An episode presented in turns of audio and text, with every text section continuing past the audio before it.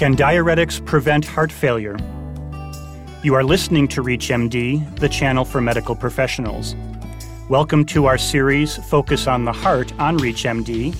I am your host, Dr. Matthew Sorrentino from the University of Chicago, and with me today is Dr. Barry Davis. Dr. Davis is the Guy S. Parcel Chair in Public Health. He's the director of the Coordinating Center for Clinical Trials at the University of Texas School of Public Health in Houston, Texas. Dr. Davis and his colleagues recently published a paper in Circulation entitled Heart Failure with Preserved and Reduced Left Ventricular Ejection Fraction in the ALLHAT Trial. Dr. Davis, welcome to the program. Thank you. Glad to be here. I thought first we should just give a brief overview of what the ALLHAT trial is. ALLHAT stands for Antihypertensive and Lipid Lowering Treatment to Prevent Heart Attack Trial. What was the general design and purpose of this trial? Well, the general design and purpose was to see if any of the newer blood pressure drugs back in the early 90s were better than the standard blood pressure drug used at that time, which was a diuretic. And up to that point in time, there had been several new classes of drugs that had been developed. One was an alpha blocker, another was an ACE inhibitor, and another kind of drug was a calcium channel blocker. And all these drugs had been approved to lower blood pressure, but the key question was that would any of these drugs have additional benefits beyond lowering blood pressure? Or in other words, if you put patients on these drugs and they achieved equivalent blood pressure lowering, and if you followed them for several years, would there be any difference in the kinds of serious consequences you get from hypertension, such as heart attacks, heart failure, or stroke? So the trial was designed to compare these three newer drugs to the diuretic, try and achieve equivalent blood pressure over time, and then after a period of time, which in our case was about five years, see which drug did best at preventing heart attacks and strokes and heart failure. So, as I understand the trial, there were four groups. There was the active comparator group, that was the chlorthalidone, the diuretic. And then there were three other groups. Uh, what were the agents that were used in the three other groups to compare against chlorthalidone?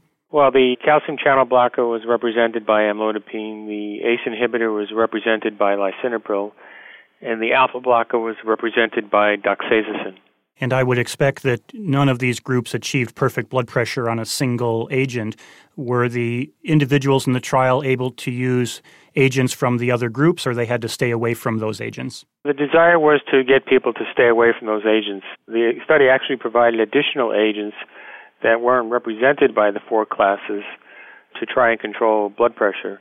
You're absolutely right in that there was a good number of people that required additional medication to achieve blood pressure control although there was about 30% that were able to achieve good blood pressure control on just one drug.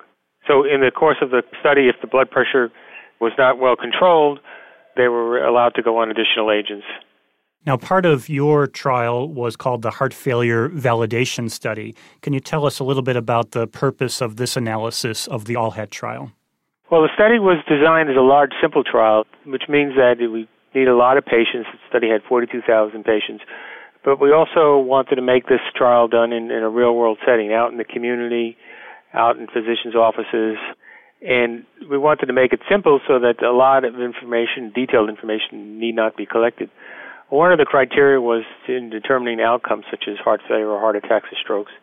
And we had established criteria for this, and doctors are supposed to follow the advice, but they would check a box as to whether these things happen, and they would provide us some documentation before ALLHAT was done, it was known that ACE inhibitors were good at treating people with heart failure. Once they had established heart failure, ACE inhibitors were good at lowering the death rate.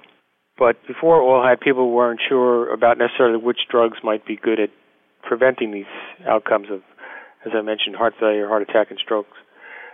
Well, it turned out in the course of ALLHAT, it seemed that the diuretics were best at preventing heart failure, whether you compared it to the calcium channel blocker, the ACE inhibitor, or the the alpha blocker. In fact, the alpha blocker arm of the study was stopped early because of the higher heart failure rate. Well, there were many people who looked at ALLHAT and thought that our criteria were not stringent enough for heart failure. So we undertook a, heart failure validation study where we took all the heart failure cases and collected additional documentation on them and had it blinded to a panel of experts, and they were able to go through and determine whether people had certain symptoms and signs. We then took all that information and ran it through an algorithm based upon our criteria for heart failure, but also on algorithms defined by the Framingham study for heart failure. And it turns out that the number of heart failure cases was reduced a little bit because there was probably some noise in the system, but the treatment differences that we noted between the drugs remained intact whether we used what the physicians out in the community said, whether we used our criteria, whether we used the Framingham criteria. So the patterns remained exactly the same in that the diuretic was best at preventing heart failure, and then perhaps the ACE inhibitor came next, and they both beat out the calcium channel blocker and the alpha blocker. One of the distinctions you made in the trial was between heart failure with preserved ejection fraction and heart failure with reduced ejection fraction. Was there a particular definition of ejection fraction that you used to divide this group? Yes, we used a cut point of 50%. This concept of preserved and reduced ejection fraction has been around for a little while. A little bit older than that has been the concept of systolic heart failure versus diastolic heart failure and the thinking nowadays is to not call it that, but to look at how well the heart pumps blood and to base it upon the ejection fraction. And this can be measured before one enters a study or at the time they have heart failure. But we use this cut point of 50%. It was sort of a consensus among a panel of experts who had participated in other heart failure studies. Sometimes 40% is used, sometimes even 45%, but 50% seemed very reasonable. If you are just joining us, you are listening to our series Focus on the Heart from ReachMD, the channel for medical professionals. I am Dr. Matt Sorrentino, and I'm speaking with Dr. Barry Davis from Houston, Texas. We're talking about the ALLHAT trial and the prevention of heart failure in that trial. Let's talk specifically about that group of patients who had preserved ejection fraction. Did these patients also have benefit from the chlorthalidone over the other agents used in the trial? Oh, yes. In fact, this was a clear winner for people who have heart failure with preserved ejection fraction. The chlorthalidone, a diuretic, beat out the other three groups with reductions in risk of, oh, I guess anywhere from 20 to 30 percent. Was there a particular patient type that seemed to typify this patient with preserved ejection fraction and that got the benefit? This is the case in our study, as in past studies. This condition of heart failure with preserved ejection fraction seems to be more prevalent among women than among men. And I think in our study, it was on the order of over something like 56% were women with heart failure with preserved ejection fraction, whereas this much higher number for the reduced ejection fraction among men. Now, in looking at the patients with reduced ejection fraction, did any of the other groups, the lisinopril, the ACE inhibitor, the calcium channel blocker, or the alpha blocker, also show any benefit if your ejection fraction was reduced? Yes. In the case of heart failure with reduced ejection fraction, the ACE inhibitor lisinopril and the, the diuretic chlorthalidone seem to be equally good at preventing this kind of heart failure. They beat out the calcium channel blocker and the alpha blocker. I recall when this study was first coming out and the alpha blocker arm was stopped prematurely, there was some thought that maybe the alpha blocker caused heart failure. Is there any way to tell from this trial if chlorthalidone and lisinopril is actually preventing things, or is it that the other groups cause more heart failure? Can we tell that from this type of data? No, that's a problem in an active controlled trial. It's a combination of one has no effect and the other's benefiting, or the other one has no effect and the other one's harmful, or it could be a combination of the two. Without a placebo arm, it's almost impossible to tell. One can look at other studies where there was placebo arms and try and guess. I mean, the closest thing was to there was a, a study called the Systolic Hypertension in the Elderly Program, where it was just chlorthalidone against placebo, and they didn't measure the ejection fractions, but the heart failure reduction rates were in the order of 50% compared to placebo. So it's still not quite clear whether there was a combination of benefit, harm, or either one alone. Now, it's interesting that in this trial and in the SHEP trial that you just mentioned, the systolic hypertension in the elderly program, that chlorthalidone was the thiazide diuretic that was chosen. It seems in clinical practice we don't use that diuretic as much. Many of us use hydrochlorothiazide. Do you think this could be a class effect of all the thiazides, or is there something magical about chlorthalidone?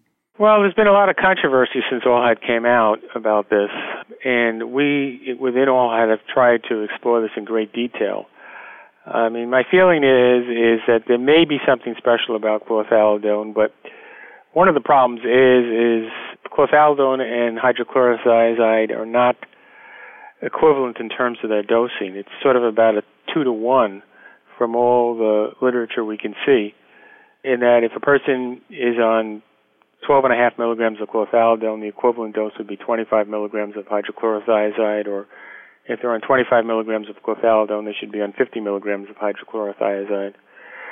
And a lot of the treatment in the community with hydrochlorothiazide may not have gone up to the higher levels that we would have been equivalent to the levels that we used in these trials with chlorthalidone. One of the other problems is is that chlorthalidone is not as widely available as you said as hydrochlorothiazide. People are talking about doing further studies to try and compare them. If we look at the big trials where the proper dosing of hydrochlorothiazide and chlorthalidone were used, they seem to have pretty equivalent results. Some of the newer trials haven't used sort of the equivalent doses for hydrochlorothiazide as one would use for chlorthalidone.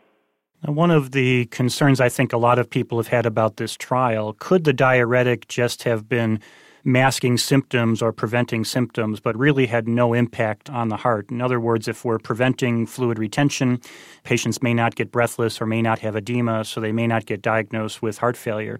Can we tell from this trial if the diuretic worked only because it kept patients more on the dehydrated side, or do you think there might be some direct cardiac effects, lowering filling pressures, for example, or changing remodeling, something like that? Yeah, well, I have two things to say about that. People have always put up that argument, but the problem is is that in order to diagnose heart failure, you have to have those symptoms and signs. So if you use a drug that prevents those symptoms and signs, then how can you have the condition? So whether you call that masking or unmasking, you're not having the condition. If there was another definition of heart failure that didn't use symptoms and signs, then one could argue about that. The other thing is we have done further analyses that's not in this paper. It's been presented and hope to get published soon looking at the people who had heart failure immediately after the study started to see what kind of medications they were on before the study started, what kind of medications they were randomized to when the study started, and to see if there's any interaction between the type of treatment they'd been on beforehand and the treatment they were assigned in terms of resulting in heart failure. And we didn't find anything. That doesn't mean that there still may not have been something, but we've looked a lot at this question and nothing has really jumped out at us and say, oh, yeah, that is true. It doesn't seem to be the case that we can see. So it seems that we have more data suggesting that diuretics should still remain first line therapy for hypertension with this fairly robust finding that heart failure is prevented. Do you think this data supports that, that especially in our elderly female patients, we should be reaching for chlorthalidone before some of the newer agents? Yes, I think that they should. And uh, we've always made the argument that a lot of people do need to be on two drugs, but at least one of the drugs should be a diuretic. In our study, and remember, ALLHAT had had a very large population, and it was very diverse, and some of the results were very, very robust. It's very good at lowering blood pressure. It's very good at preventing heart failure compared to the others. And we have looked at this, as I said, along many criteria, not only the what the investigators said in all ALLHAT, but using stricter criteria such as in Framingham, the same results held up. And it's also good at preventing strokes. So it would seem that, you know, diuretics have been used as a mainstay of therapy for probably 50 years. And they're still around and they're still cheap and they're still a very good treatment for high blood pressure. Well, I want to thank Dr. Barry Davis, who has been our guest. We have been discussing the prevention of heart failure in the ALLHAT trial, where the chlorthalidone arm of the ALLHAT trial seemed to be the winning drug in preventing heart failure, both in patients with preserved and reduced ejection fraction. I am Dr. Matt Sorrentino. You have been listening to our series Focus on the Heart from ReachMD, the channel for medical professionals. Please visit our website at reachmd.com which features our entire library through on demand podcasts, or call us toll free with your comments and suggestions at 888 639 6157. That is 888 639 6157. and thank you for listening.